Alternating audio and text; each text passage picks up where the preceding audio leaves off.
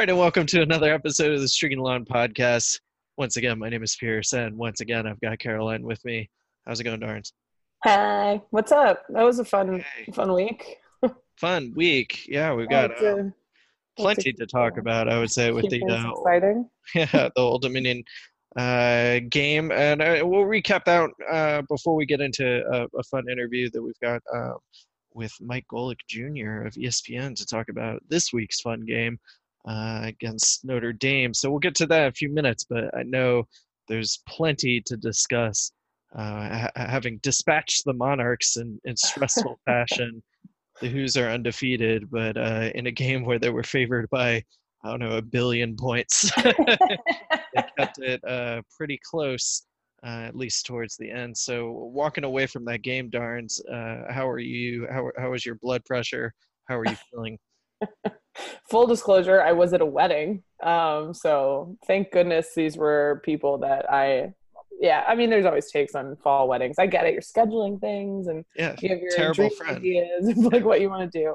There's a good Navy friend of mine, um, so I like to pretend like, oh yeah, if it was like the F S U weekend, I totally still would have gone. So I like I don't have to deal with that, but um, no, it was a great wedding. Luckily, open bar with the game the way it went. Uh, and the best part is those are all people that I know really well. So if I hadn't been streaming any sort of game, they probably would have wondered what was wrong with me.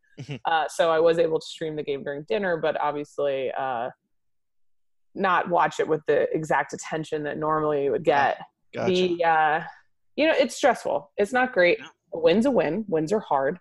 Uh, so it's hard to get too, like, angry or upset. There were definitely some things that I did not like, um, namely getting down seventeen nothing and just looking like a completely different team than we saw the first three weeks of the season on both sides of the ball. The defense had a great game overall. Mm-hmm. The first touchdown, I think it was the first touchdown, we're, we're talking like missed tackles, like badly missed tackles, like dumb mistakes that in one sense I'm fine with because we know that they don't continue, like that's not their normal. So, you know, am I always the best every day? Well, yes, of course. No, I'm just kidding. But, you know, like not everyone has their best day all the time. Right. And then you look at on the other side of the ball, losing your starting center has a huge impact on what you're trying to do offensively, no matter what. Like that's that's tough. I don't want to make full excuses for everything that we saw because of not having the center. But that is yeah. something to take into account, do with it what you will, that sort of thing. And then the last thing that's also true that I like to put in as – they had a full – they had an extra week. They they came off a bye week. So between Virginia Tech and Virginia, O D U had a bye week to fully prepare. And it looked like they came out hotter than maybe Virginia expected or just had really great scheming and pulled off a few things. And then once Virginia was like, oh, shit, that's right, we're Virginia and we know what we're doing, um, which in itself is a weird sentence to say because – yeah, that hasn't um, been true very – yeah. Um, but yeah, like once they got their shit together um, yeah. and showed in the second half that they are in fact the better team. I was actually impressed with O D U. I think both their performance against Virginia and against Virginia Tech, um, they're not to be taken lightly. It's the kind of team, especially in state yeah. where they come out and want to like punch you right in the mouth. And they did, but Virginia rebounded. And ugh, there were some really ugly parts, but again, there were some parts I thought were really good. Yeah, I thought Old Dominion's defense um, was remarkable. Um, I thought they did really well across the board, maybe yeah. not in fourth down coaching decisions late in the game. It was just a, a huge gamble uh, on their part. But uh, I get it. You're if you're this huge underdog, you, you might as well uh, throw – I don't know. It's sort of like a, a, a Hail Mary play call to, to try and get a yard. But the, the – I'm getting ahead of myself here, but I'll, I'll finish talking about that, the idiocy of that fourth down um, for the O D U coach. We, it's fourth and one. You might be able to get it right, but if you do get it, like the game hasn't changed that much. Like yeah. you're still on your side of the field against a defense that's been kicking your ass all half. Yeah. I, it, it just seemed like there wasn't enough uh, reward Uh, for for the risk, uh, but anyway. Yeah, I mean, it felt a lot like that. Was it last year the Pitt game? Didn't Arduzzi go for one deep in Virginia's territory, like or in their own territory? Familiar. Yeah, and it was one of those huge moments of the game, and the same type thing where I was like, why would you go for that? But they got it that time, so you know, yeah, it, yeah it's Either yeah. way, I think they, they, you're right that they schemed well for Virginia, and you saw yeah. a lot of that with the hot start. Um, O D U is not like a great team, so obviously this isn't like the the, the type of uh, team that should come in and be able to punch you in the mouth for yeah, seventeen yeah. points. But it's what happened, and the defense, at least for U V A, responded uh, as we would expect them to. Uh, and the offense towards the end uh, was able to get together. And I think those are the, the the difference there is really, I think, the the most concerning takeaway is why did it take it so long for the offense to look like uh, the offense that we've seen yeah. against some other teams. And and I think there's so many factors that that play into that, and some of that are things that that we don't just don't know. We really right. don't know what Bryce's health uh, percentage is, and more importantly, I think we don't know what some of the hesitation we see in some of, whether it be the the scheming or or his own uh, behavior, when it you know you see that he's got open space ahead of him and he doesn't run. It's been sort of piling up for me that, that yeah. there's a lot of things making me think he's being told Um, not to run as much or not to take as many hits, which would be smart coaching, right? Like yeah, he, yeah, yeah. he's the, the, the whole offense essentially, you know, uh, not that I think we're doomed to go winless without him if he were to go down, but the team totally changes if he gets right. hurt uh, any further. So I don't know what, you know, what percentage of, of all these different factors led to it, but there's definitely some Uh, concerning things that I think could be addressed regardless of what the answers to those big questions are in the scheming for the offense. And so that was yeah. my hugest takeaway from it is, is we see um, uh, Kurt Benkert, friend of the podcast, you know, going how much better this team is when they put Joe Reed in space, when they put yeah. Bryce in space, when they don't clutter the line and the trench in front of Bryce with multiple running backs, multiple tight ends. You know, it, yeah. it always looks better for Virginia, and it always seems to work better. I don't have the stats, you know, sure.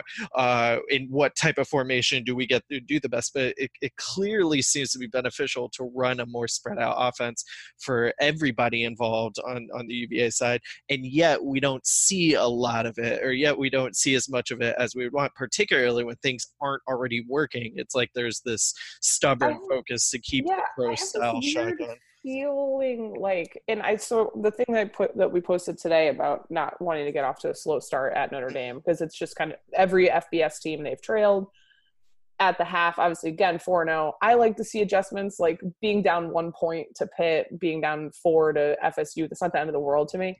Yeah, I'm more curious about like I get this vibe in the first quarter, and this is just spitballing. Like, I do not have any don't like no one be like, oh, I heard Carolyn's. I have no insider info. Mm-hmm. Sometimes it feels like we're just kind of feeling it out, like in the first quarter, when, like just kind of offense is like, oh, what do you do if we do this? All right, what's your take if we do that? Like just looking at the numbers, the efficiency of the offense, and some of the numbers in the first halves aren't bad. There's just a couple like, you know, two or three, and there's, there's not even that many three. Yeah, there's not as many three and outs as I thought there would be when I went back and looked at some of the stats for these yeah. games. Three or four, um, though, you know. Yeah, and not – so there'll be, like, two or three in the first half and then, like, one in the second half. The one that's still nuts to me is the F S U second half, where the first possession was a punt, and then there were only four total possessions for Virginia in the second half, and the last three resulted in touchdowns. Like, only having the ball four times in the second right. half is nuts in itself. Like, But yeah. it's it's very Virginia basketball. It's it's efficient. It's they know what they're doing. It's high possession time, low number of possessions, yeah. and the the efficiency of what we're seeing in the second half from the offense, where you're getting against Old Dominion, they got sixteen and a half yards per catch, like so, and they were getting eleven per attempt. So they're getting every time they attempted to throw the ball, they're getting eleven yards. Like that's. Yeah. good like yeah. that's and that's the same as it was. Really the only lowest one was Pitt, and a lot of times when the the lower ones are set up by the defense doing things, so like yeah. you know, and and part of it, you know, the rushing yards against the rushing yards were abysmal were abysmal like yeah. you're looking at two point three, two point four right. yards per attempt uh first and second half respectively, so basically the same on the season. the second half attempts, you're getting about three point eight yards an attempt against the F B S teams. Mm-hmm. That's not terrible. I don't love it, but yeah, you you know, you're getting closer to the area where, like, that's an average. Obviously, you can get a first down getting four yards of carry. And you know if, what I mean? So, like, just look at like Talapapa's, uh, three, you know, only three yards uh, per attempt on eleven carries. That that takes out uh, Bryce scampering around and not getting many yards, but you right. know, also takes out when he scampers and gets a bunch of yards um, yeah. or scores a touchdown. Right. So I, you know, you want to see more from a, a Power Five team against a, a pretty depleted O D U team in yeah. the trenches, and it, what, they weren't really as successful until they sort of cleared out the trenches yeah. and stopped trying to force that that issue. Um, I know Wayne had a touchdown up the middle on on the run that we've seen a thousand times out of the shotgun. They do that like lead run yeah. up the up the middle, and it's like, okay, well, so please don't tell me that validates the thirty other times yards, you know,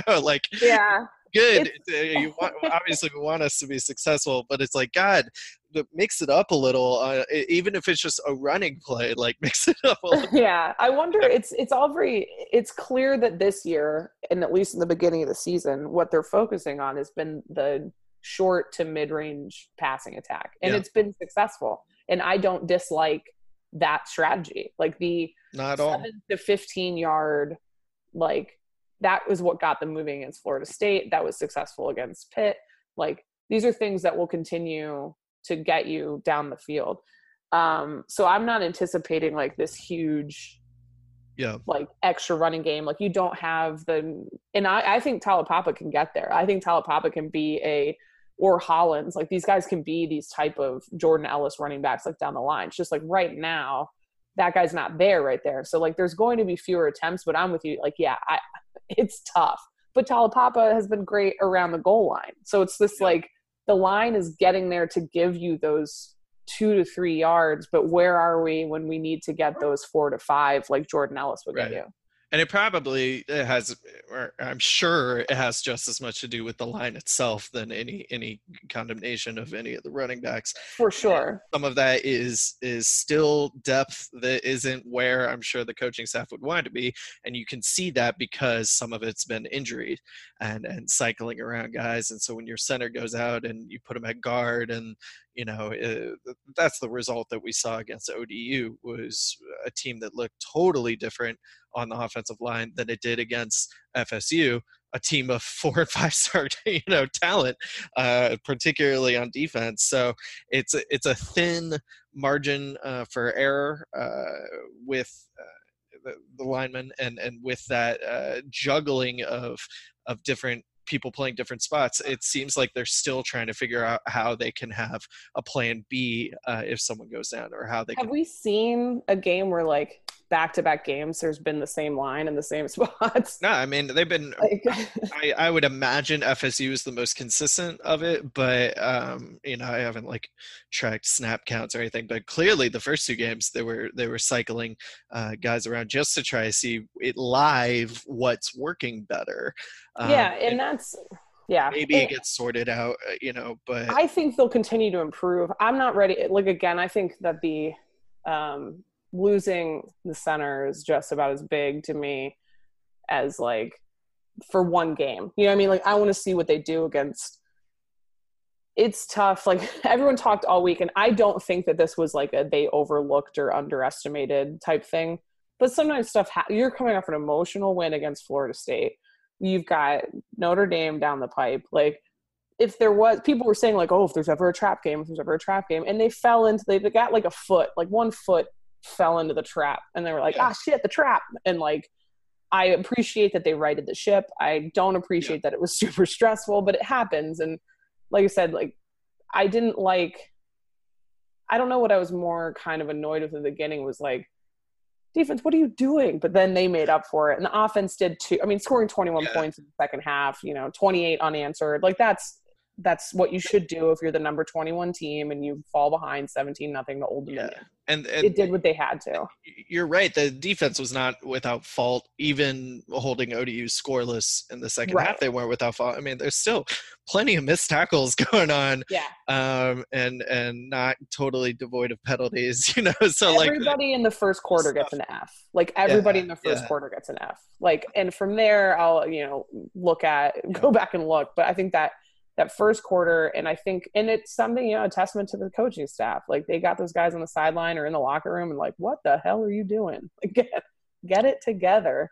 And they yeah, got it I mean, together. It, it's good good to show that resolve. It's obviously great to be four and oh. I mean, and to, to be yeah, in the yeah. top twenty is is exciting. Um, but, I, I, you know, there's obvious reasons that we and fans and whoever else following it are going to go, whoa, okay, well, maybe yeah, for sure. temper, some of, temper some of the Orange Bowl talk a little, because um, they can't play like that, uh, you know, certainly not this week at Notre Dame, but more importantly yeah. for the A C C uh, at, at Miami, uh, you know, they can't yeah. play like that against Virginia Tech. Um, so you know, hopefully it's a good uh, lesson to take away. I will say one note, uh, got to give props uh, to Jamie Oaks at, at uh, twenty-four seven, who pointed this out in something I was reading from that just absolutely like floored me with like, oh my God, he's so right.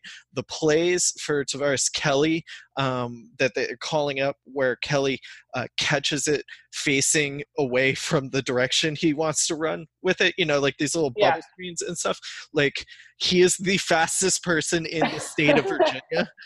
Like, we're legally required to slow him down by facing space, the wrong way. Running forward. Like, what are yeah. you doing? And, yeah. and, you know, that's just an awesome uh, note, and hopefully something that falls, uh, you know, onto willing ears uh, in, in the coaching box, because um, they could be using some of that athleticism like they've been yeah. using for Joe Reed and some of those more. Yeah, and that's, look, I, I get, like, there's been consternation about Coach and I and play calling and whatever else, but it, it would be unfair to also point out that there have been some actually really creative and good things on the offense that I've really liked. I've liked some of the things that they've done with Joe Reed and mm-hmm. and especially like Terrell Jana, getting him involved. And I, I I do like some of that stuff, but um, yeah, it's just you can't – I don't know. I I mean, against Pitt, they actually got out to a fast start. Like, they scored on their first two drives, like, and then the turnover and, like, whatever else. So, yeah, I think um, just it's like four games where we're collecting enough of an yeah. idea and evidence where you're seeing, all right, this type of stuff tends to work with this team, right. um, and this type of stuff isn't working, so I don't want to see it as much. You yeah, know, I like, don't want to see that anymore. Right? Well, um, um, before we get to this uh, Notre Dame preview, let's hand out our, our three stars, and um, maybe I'll, uh, why don't you take the first one? We'll figure oh, out. Oh, this is going to be the easiest one, one ever. All right.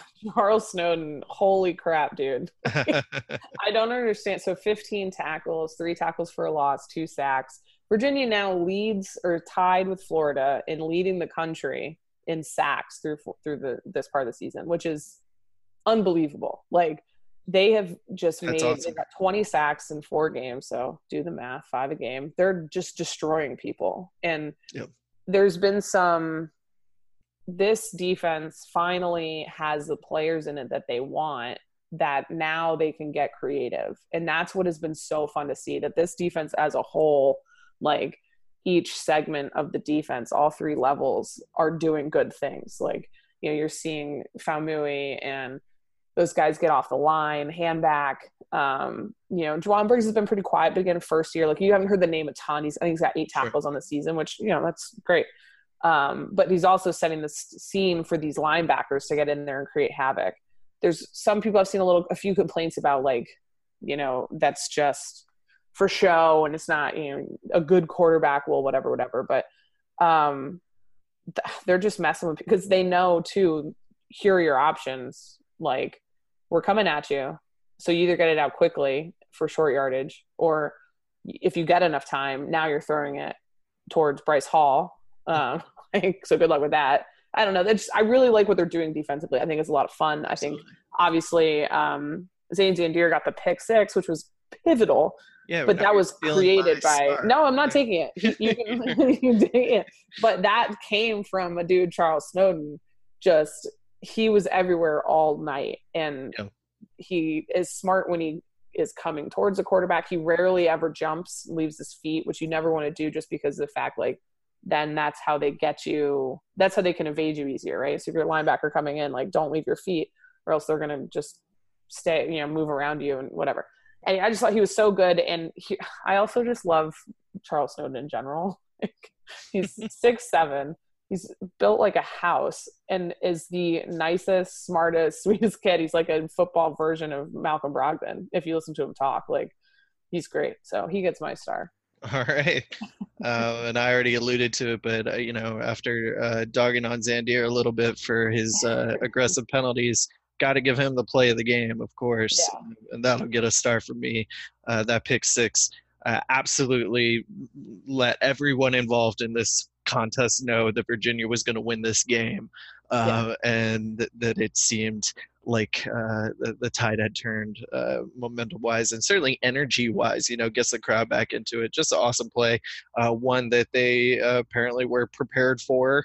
Uh, so good prep there, knowing knowing that, um, you know, what to expect uh, from O D U on that play. But just awesome, uh, aggressive, uh, game-changing play. So he gets my star. And you know what? I think since we don't have a third uh, person to hand out a third star, I'm going to take executive action and give my third star to Keon White specifically uh, from O D U, because yeah. that dude was a huge reason U V A wasn't getting much done offensively. Yeah. Number six uh, defensive end, a guy that you you look at and you go, why is it he playing on my team? Because uh, he was a force. So major props to him. Um, and just, you know, obviously I'm a, a O D U fan in general, so root yeah. for him rest of the year. And uh, he, he gets a star because that was a, quite the show. So, uh, yeah, we'll, we'll close up there for the O D U uh, recap, and let's jump into this interview uh, with Mike Golic Junior All right, and now to the Notre Dame-Virginia preview portion. We've got a top twenty matchup going on, A C C slash A C C adjacent. Um, and to do that, we brought on good friend Mike Golic Junior You might know him from Golic and Wingo in the Morning, uh, also E S P N Radio. So, Mike, thanks for joining us. How are you? I'm good. I'm good. How are you guys? Oh, hanging in there. Doing great, man. Undefeated. Big week. Yeah, four and oh. What is this? This is such a new thing for Virginia fans. Where am I? Yeah, it's, we're really. This is normally when we've already transitioned into like basketball preseason podcasts. So, like, still having like legitimate conversations about football is a little um, strange to us. So this is good. Listen, it's a, it's a nice place to be in. As someone who played at Notre Dame in the early in the like mid two thousands, I had a lot of seasons when I was there that were over by like week three or four when the player walk to the stadium all of a sudden got a little uncomfortably sparse. So oh, no. I too can empathize. This is a nice spot to be. All right. Well, when you look at this game, um, one, would you have thought Virginia would have made it all the way up to eighteen at this point? And what is your take on Virginia at this point of the season, four and oh, obviously, with uh, a couple big, nice wins over Pittsburgh and Florida State? Yeah, you know what? I actually think going into the preseason, this is about what people expected from Virginia, right? They were sort of that darling A C C pick in this year when, outside of Clemson, I think everyone understood that the conference overall uh, was going to be down-ish. I mean, N C State, you know, you graduate a quarterback uh, in Ryan Finley that was a, an N F L-caliber guy. Florida State's been a shell of itself in the Willie Taggart era, and it's kind of that fluctuation in the coastal of Miami's down like they appear to be this year, then it goes back to that round robin. So I, this is actually kind of where I imagined the Virginias to be. You know, the preview for Virginia from the national perspective was basically they have two really good guys named Bryce, one on offense and one on defense. yeah, but I, I think people are seeing, especially defensively, that this is a really stout unit. And quite frankly, it's a fun one to put on and watch go to work. Absolutely. And if uh, anybody listening hasn't caught enough of, of Notre Dame, are they so far living up to expectations? I mean, there's always lofty ones in, in South Bend. How, how has the early season looked for the Irish? Uh, you know what? Actually, I think it, if anything, it'd probably be a little bit below expectation at this point. I think you mm-hmm. start off week one, they were on the road against Louisville. It was a Notre Dame team that was young in strange places, is how I put it, or young in important places. You know, when you when you've got young, you know, you're young in the middle. You lost your whole linebacking core to graduation to the N F L. You lost your center and, and replace him with a young kid in Jarrett Patterson, who's a redshirt freshman.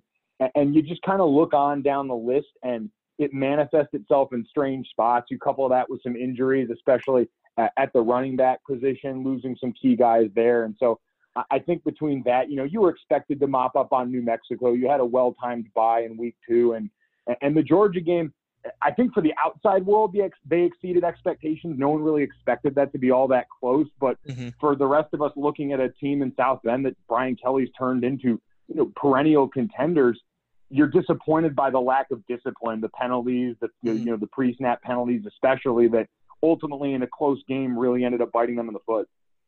So that first game, you mentioned the Louisville game, and there's a few things I want to ask you about that. But first, you did the watch party for the A C C network. What was that experience like? And uh, would you do it again? What were the best snacks?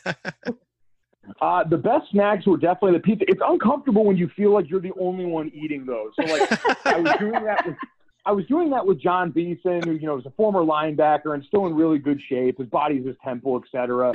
Jack Collinsworth, who works with us, my fellow Fighting Irish alum, who looks like he could use several rounds in my cheeseburger chamber because he is really, really lacking in the ass department. And didn't and know what bingo was. Wood. He didn't know what bingo was. I've never felt older oh, than that moment. I, I mean, like, I, I just didn't, like, you know, I don't like to be that guy. Like, I'm turning thirty this week, and I don't want to be that guy that's already looking back on the youth and just ridiculing them for things. But how the hell do you not know what bingo is? Like, what stunted child? I got to talk to Chris. Like, I got to go straight to the Sunday night slide himself and ask Chris, what the hell was going on in the Collinsworth house? Were you too busy chair sliding into the room to teach your kid bingo? But the worst, the worst betrayal was Eric Wood, former Louisville offensive lineman. He's going into the Hall of Fame there, I believe. Unbelievable guy, unbelievable player. But he's like all the rest of us off- former offensive linemen that, like, go one way or another. And he chose skinny, and he chose all these diets. And so I'm in there slugging pizza, living my best life, yeah. and Wood's over there counting his macros, and I don't have someone to rely on. Left all alone. But other than that, it was a great time. Yeah, I really – so I'm like – I think I'm the target demo for the A C C network. I've thought this since they released it. Oh, you are, yeah. Like, I consume, like, everything A C C. I just think it's – Um, I, it's it's just very much my my thing. So I'll throw it on in the morning and, you know, watch Packer and Durham and all that stuff. But those, I thought the watch parties were such an interesting way to do it because of the fact that, especially with having a couple of, like, you know, having an alum there, well, a couple of alums, both you guys, you and Eric together. Um, but when you look back on that Louisville game, um, Puma Pass, which arguably best nickname name combo in the entire college football landscape, um, he was able to do some stuff to the Notre Dame defense, especially in the first half. And I think they has a similar threat board as Bryce Perkins with being mobile, but still being able to complete some of those solid seven to twenty yard passes. How do you see Notre Dame's defense handling or trying to contain someone like Bryce Perkins? Yeah, I think you're going to see uh, hopefully an improved effort there. And that was one thing a lot of people pointed out. Like, you look at Notre Dame's first two games and Puma had a lot of those run elements. When you had New Mexico, you know, when you're going against New Mexico, that's a team that's running spread option principle. So the quarterback's in play for the run game. And so everyone freaked out when Notre Dame played Georgia. And I'm like, listen, Jake Fromm ain't a run threat. Like, I understand that offensive line is great, but when you can just tee off on the running back, it, you saw the effect. It's amazing how many more stops near the line of scrimmage yeah. you can have. So for Notre Dame, they're an undersized defense up front. They, you know, they've got a lot of lighter, faster, athletic ends like Khalid Kareem and Julian Aquara, the guys who's whose names people are starting to know and who are climbing up draft boards and all that. So I, I expect them to continue to kind of cancel gaps on the backside, try and really – you're seeing a lot more college teams, I think, realize that when you've got quarterbacks, especially, you know, when you turn on Bryce on tape, they hold that mesh point, that handoff spot in the read option for a really long time to try yeah. and get you to bite. And you're seeing a lot more ends just run straight at both of them and try and make it as uncomfortable an exchange as possible. And so you wonder if Notre Dame starts to kind of adopt what's been the method of the rest of college football, because if they don't, Bryce Perkins has proven more than capable of handling that kind of backfield action and, and giving you one other thing to think about, which is Notre Dame defense, like I said, again, that's, that's pretty young in the middle, doesn't need. Yeah. Is there something that you've seen maybe in, in Notre Dame's strengths or uh, Virginia's weaknesses so far that might be a key on, on that side that, that tips the scales for the home team? Uh, I think for Notre Dame, it's going to be building off the last game, what you saw from Jeremiah Owusu-Koramoah. They're outside linebacker. He kind of plays that rover spot. He's a, you know, a, a, a younger kid. He's a junior who hasn't played much in the past. He's getting his first real action. And against Georgia, he was all over the field, sideline to sideline, really sure tackling. And I think in these modern day spread offenses that we're seeing in a lot of places, that position becomes one of the – I mean, hell, it's in the N F L too. You're seeing those hybrid linebacker safeties. Sure. I, I think I he's think one of those – I think he's really becoming that guy that maybe they can start to count on in a linebacker group where we are looking for someone to step up and start to be the guy. It's, uh... neither, neither one of these teams has really lit up the stats running-wise in the first few weeks of the season. Um, how do you – like how much of an impact do you think running game – how important is it for Virginia to establish any sort of running game, or are they fine to kind of dink and dunk and try and make plays with Joe Reed, Hasis Dubois, Terrell Jana, those guys, as opposed to like trying to force Wayne Talapapa to churn it up the middle? Uh, I think it's really important to get that right. We've seen Notre Dame's defense, once they have to worry about that run threat, especially at the safety spot. Like Notre Dame is unusually deep at safety this year. Alohi Gilman, number eleven, their free safety, and Jalen Elliott were already one of the more lauded uh, defensive backfields in the middle in college football coming into this season, just in terms of what they put on tape. But when you throw Kyle Hamilton in there, the true freshman, who's probably the biggest athletic freak on Notre Dame's defense, I think when you don't have the threat of a run in the middle and you allow those guys to really play rover and go sideline to sideline and, and help out in that backfield, it makes them a different defense. And so I think once you focus more of the defense's energy up the middle, force them to take some more chances blitz-wise, because that's what they've got to do. When you're an undersized group, you're blitzing, you're stunning, you're kind of trying to throw things at the offense to, to put wrinkles in that run game. I, I think that's really paramount against this defense. Yeah. And do you see uh, Chase Claypool as maybe the biggest threat of the of the receivers and, and maybe receivers and running backs? Like, is he going to be the, the focal point of the offense? Yeah, I, well, I actually think after this last week, it's going to be interesting. Cole Kmet, who is the tight end who had been banged up through the first yeah. couple games of the season, really had a monster game against Georgia. And I think if nothing else, having Cole back out there to occupy space in the middle of this defense is going to free up a lot of stuff underneath. Like you mentioned Chase, like whether it's him or Chris Fink, Notre Dame really likes to take them on these underneath routes okay. and give them a lot of space to go run after the catch. And, and so I think, especially with Ian Book, he's been better when the ball comes out on time, gets out yeah. of his hands quick, and gives these guys a chance to, you know, give them accurate throws in space. And I think to do that, you've got to have someone that's the threat that people are focused on. And I think Cole is going to buy up a lot of the eyes in that defense. Do you think it would be beneficial for Virginia to to almost just, I don't I don't know if spy is the right word, but just put Bryce Hall wherever he is and just have him stay uh, yeah, listen, the whole game? It, it couldn't hurt to put extra attention on him. Like having a guy like Bryce is a decided advantage. Now, when you turn on, like, you know, wa- going back and watching Pitt, because I, I thought Pitt did a lot of similar things that Notre Dame does mm-hmm. on offense, saw a lot of zone. It, it wouldn't hurt to, I think, use Bryce in that way on defense to kind of move him around and see if you can just shut somebody down. But that's going to, I think, put pressure from there to Tony Jones Junior in the running back field, because the other thing we've seen is you can get loose out of the backfield in the passing game, and that's something that Notre Dame has used their backs well. Now, Jafar Armstrong, who's their best receiving option out of the backfield, was out out against Georgia and, and really affected their ability to use that. But number six, Tony Jones Junior is still a guy that can definitely, uh, I think, be effective there. And so I think once you take away the tight end as the first option, certainly Chase is going to get a lot, a lion's share of the attention, but I think the backs out of the backfield then become an option that Notre Dame really tries to exploit. Nice. And tying into that, I think we've seen U V A later in games multiple times this year just decide, all right, uh, screw it. Uh, we're going to blitz them every play. Uh, and, yeah. and it's worked. Creative with you it. know, yeah. Is that oh. something you think would be successful against Ian Book? Or maybe is he the type that, that does well against that? What What has he shown? You, you know what? I, I like last year, I would say blitz him and good luck. But this year, it's it's been a bit of a different Ian Book. Now, mm. we saw him take steps forward against Georgia. There was a lot more of the guy I saw in two thousand eighteen. But it, you got to be who you are at some point. And this defense, it, it, it it's fun. Like, I see a lot of things structurally that Notre Dame does, like the way especially – if you get them into third and anything that feels even remotely long, they're going to go on some fun personnel package with a bunch of different linebacker bodies and they're going to twist and they're going to throw stuff at you and they're going to drop guys and bring pressure off the edge. And it, it, it just is a grab bag on defense that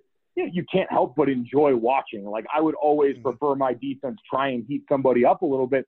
And especially then when you have the benefit of a Bryce Hall in the defensive backfield that all of a sudden you get to use in coverage. I, I think that only helps you out. So I'm absolutely taking chances with them. I mean, you got to try, you know, you're in a game where Virginia, as good as they are, Notre Dame should win this game. Notre Dame should win this yeah. game going away. And so you've got to take some chances. And I think that defense is built to do it. And there was another, just kind of the, I think where Virginia has a chance in this game, there's a couple of things. I look at this as really win-win in the sense like they can go out, Virginia can go out and play loose because like you said, Notre Dame should win this game. Notre Dame is twenty and oh all time when ranked at in South Bend against A C C teams. Like that's a lot of games that they've won. Like that's a good that's a good stat if you're a Notre Dame fan. Record, yeah. Yeah, you know, like, you can't hate that. But you know, you have a Virginia team that has expectations that I would hear someone are you know, like Wes Durham said this morning that you know he would even say potentially has a better or stronger defense than Georgia. Like the defense is very good. The offense is where you're gonna have questions. Sounds a lot like basketball. I feel like all this season I've just been saying and I feel like I have this the season wrong. I'm like, well, low possession, they keep the ball for a long time, it's great. Um But Notre Dame had eighty-five yards of penalties last week against Georgia. Like, is that something that you see as a recurring issue, or is that just that game is also in Virginia likes to make other people beat themselves. Like Virginia's not really going to do it. Um, so whether it's forcing turnovers or the penalty thing, like how do you see those kind of extracurriculars playing into this one? Yeah, I think it would really have to probably lean on takeaways, especially, you know, fumbles trying to get the ball on the mat because at home, I see the penalties being a lot less of an issue for Notre yeah. Dame. You might be able to create some holdings up front, but so much of what bit them against Georgia was pre-snap penalties. It was that environment down in Athens, mm-hmm. really mixing things up. You heard Brian Kelly in the press conference talk about some confusion with Ian Book and what the snap count towards the end of the game, going from that silent cadence, silent cadence back to the clap. So I, I'm hoping that by being home, you can alleviate some of that. But honestly, like I, I I say this as someone who was a part of teams that did a lot of this. Like the tendency at Notre Dame and the, the tendency I've been a part of is coming off a big road game and a, you know, a college game day atmosphere and all the things you had and coming back home for Notre Dame, the tendency is to sort of exhale. And it, it's not disrespecting what Virginia's accomplished sure. this yeah. year, but it's just the reality that it, it doesn't have the cachet that last week had for Notre Dame. And so this is one where I always worry because I was a part of plenty of teams that lost to opponents that, you know, we thought we on paper we should beat going into a week where you maybe be, you maybe breathe a sigh of relief. You know, it's a day game back in South Bend, all these different things. And so yeah. if you're Virginia and you come out and light them up early and you get home a few times and, you know, you get a short field and can make something happen on offense, it, it's amazing. I mean, I I watched Pitt do it last year at Notre Dame late in the season when you had a Notre Dame team that was undefeated on its way to a college football playoff that almost gave up the goods against Pitt. So, and, Pitt and super it's, I think could be a very similar game plan. Yeah. And when you look at this too, I just kind of want your opinion coming from someone who played offensive line. How concerned should Virginia fans be that the, so they didn't have the center last week against O D U. And I think that the offensive line really struggled. How big of a piece is that? Just speaking from experience, like when things change up that much on the offensive line going into a game and just basically tell us that we shouldn't be freaking out about the offensive line after last week's performance. Yeah, you know what? It's one of those things that center is one of, as far as going out there and actually playing it physically, it's one of the easier positions on the line to play because you usually always have help and you're right in the middle and everyone's a little bit less athletic. But in a lot of offenses, if you're lucky, you've got a pretty smart guy playing the spot. You've got someone that you can count on to help kind of orchestrate things in the middle. And there's the comfort level, and it's less so in shotgun, you know, under center, it's a lot more, but still the comfortability of the quarterback center exchange that you kind of don't take for granted. So I would say it's definitely not nothing, but when I look at where Notre Dame's advantage is, it's on the edges. It's, it's the tackles okay. you've got to worry about them trying to exploit that with the athleticism Notre Dame's got on the outside. Okay, that makes me feel kind of better. But just like that, there's, I don't know if they were all asleep in the first quarter, like both sides of the ball. I was at a wedding. I was like, y'all, I can't handle this and have an open bar and have like children around. So I oh. need something Like, I need something to fix itself. The perfect storm. It, I, who, who among us has not found themselves in a yeah. similar toxic situation during the game? I, I think something Caroline and I both share is that anytime particularly things go south uh, for U V A sports, we're both the ones whose phones start blowing up. Oh, like people yeah. go, oh, well, U V A's screwing something up. Let's text Pierce or let's, let's text tag Caroline. Caroline. Yeah. Just like eight texts oh, in a row. We suck. Like, It's it's hell on earth. Like I, I, it's it's bad when you're so associated with the brand of your school that you become everyone's go-to. It's I, you know what? It's I would almost prefer the punching bag when people come to me and want to talk shit versus when you get to the point where people are just like, sorry, like it goes so poorly that people feel bad for you. Like, I don't want your pity. We're out yeah. here playing football. I don't need your pity right now, but I got a lot of that last year on the college football playoff, and it made me sad. Yeah, uh, we. I definitely got a bunch of uh, – so the U M B C game for basketball, um, you know who your friends are when those type things happen. Uh, uh, I had people oh. that I hadn't talked to in like a year and a half yeah. just oh, randomly yeah. start following me on Twitter, and I was like, oh, you're you're here for a meltdown. You're not going to get it, bud. I know what I'm doing. Um, not yeah, today, Satan. Not today. You know, log off, close my computer. All right, Mike, before we get into maybe some more uh, A C C talk and, and some other things we want to bring up, we, we'll close maybe uh, game preview part by getting some actual predictions out of you uh, and, and the two of us. What, what do you think we're going to see result-wise on uh, Saturday?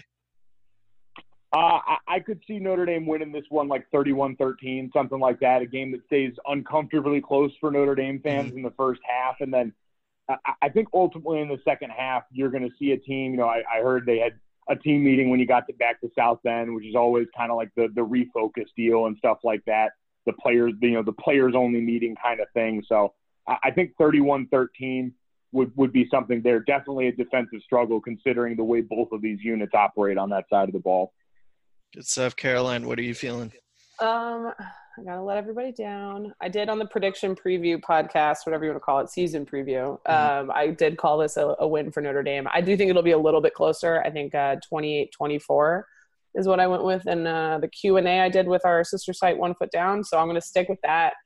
Um, I think Virginia is gonna be in it until late, and then it's just gonna be a little too much. I think Notre Dame is a more talented team. I don't think this is as thirty-one thirteen, I'd be pretty bummed out. I do think this is just an opportunity that's win-win, like come out, try and hit them in the mouth, take advantage of a huge opportunity. If Virginia loses this game, they're four and one. It's not the end of the world. They don't need this for like bowl eligibility or any of the things that they've needed it over the past few years to get wins. So I think just go out and go out and try real hard. Have fun, guys. Staying healthy, I think, is yeah. Go out and everyone have a good time. Have some orange slices at the end of the game. The spread is twelve and a half, which I don't, you know, it seems uh, I, that's just a lot of points. Uh, you know, I know it's, it's U V A's, you know, it's, it's a new hostile, totally different than, than a lot of the games that you're used to playing on the road type of environment. Uh, I, I like the Irish to win maybe thirty-one twenty-one. I don't know. Does, does twelve and a half seem too high to you, Mike? I know you just said they were going to win by more than that, but it, it, it, as far as setting spreads, it seems like a lot of points.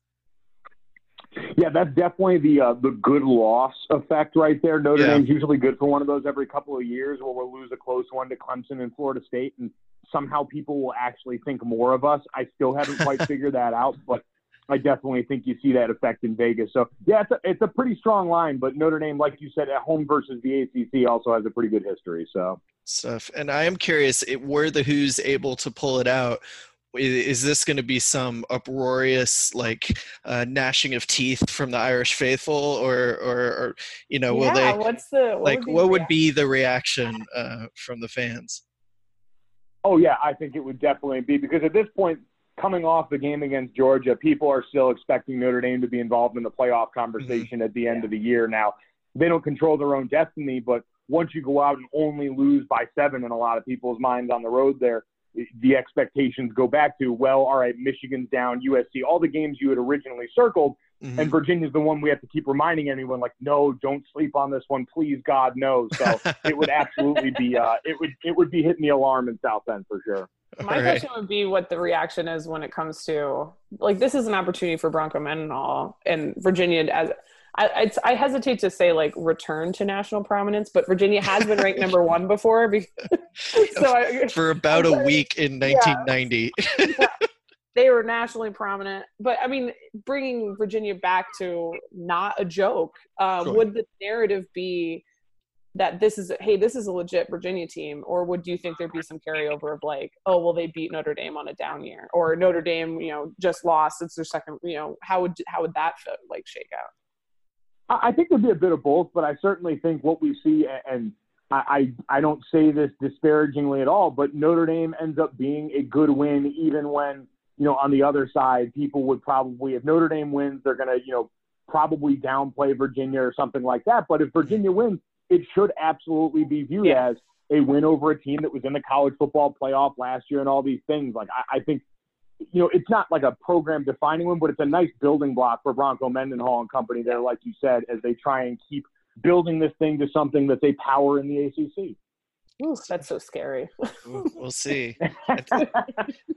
I, what, speaking yeah, well, of the rest like, of the oh A C C, yeah. but speaking of the A C C, who do you think is maybe, if, if Virginia is the second best, and maybe that's too much of an assumption, uh, but records would back that up right now, probably, who do you see as the third best team uh, in the conference? Oh, God, do I have to? Um, yeah, I know, it's a hard question. Uh, we bring the heat on this podcast. Yeah, it's...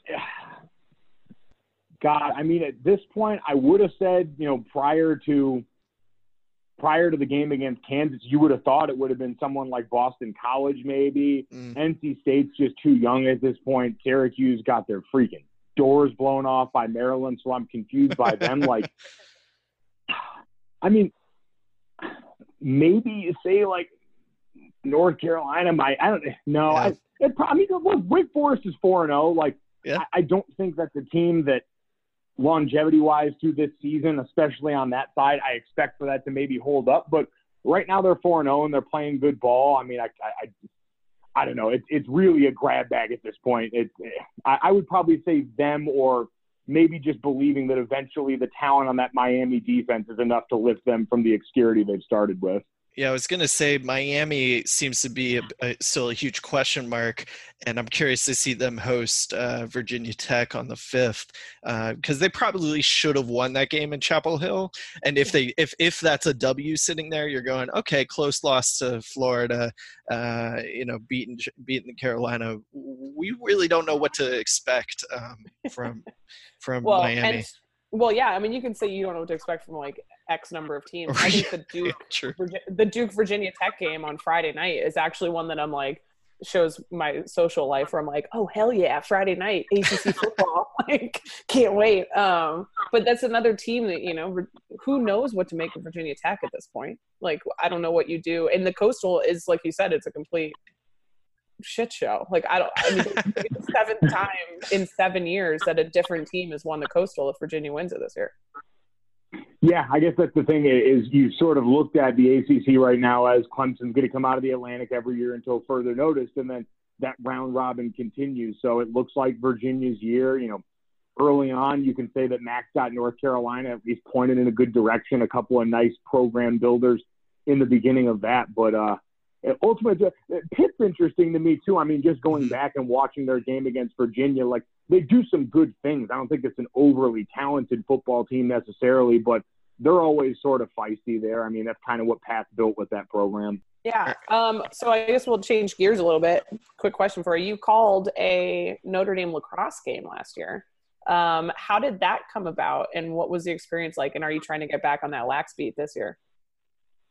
Uh, yes, absolutely. So uh, I played lacrosse growing up. I, I grew up in Connecticut. I was an East Coast kid and played lacrosse in middle school and high school because I sucked at baseball and I was heavy and wanted to hit people with a stick. And then I kind of fell in love with the, you know, all the good parts of the sport, the creativity. It was, it was a lot like football in a lot of ways. And then when I got to Notre Dame, there's no athlete dorms there or anything. So you're paired randomly with a roommate on campus.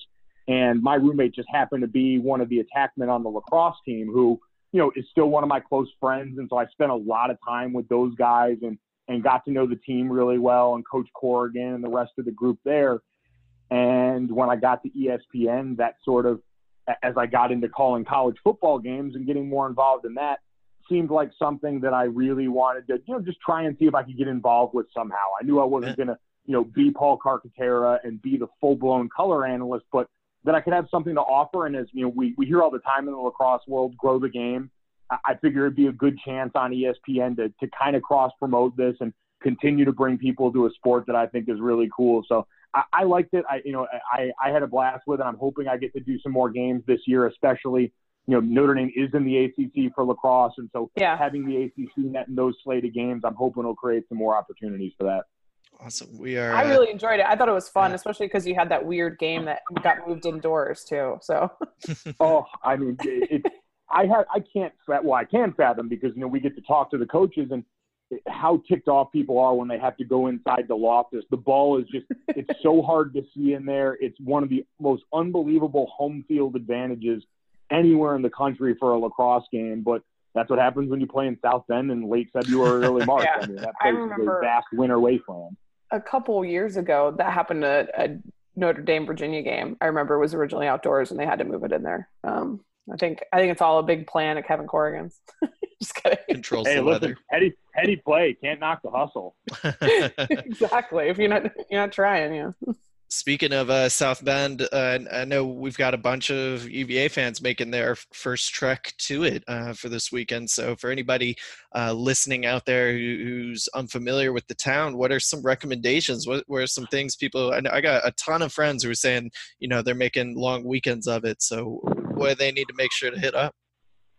Yeah, you know, I, I tell people honestly, like when you get to campus, play the hits. It, it, mm-hmm. it sounds corny to say go to the grotto and see the basilica, but – every time I go back to campus, I go to those same places. Like mm-hmm. I go and light candles at the grotto. I go and walk around the lake, especially this time of year. It's some of the most unreal scenery out there. And it, it, it's just a place that feels different. You know, I, I was fortunate to know guys that played on other teams that came up to South Bend.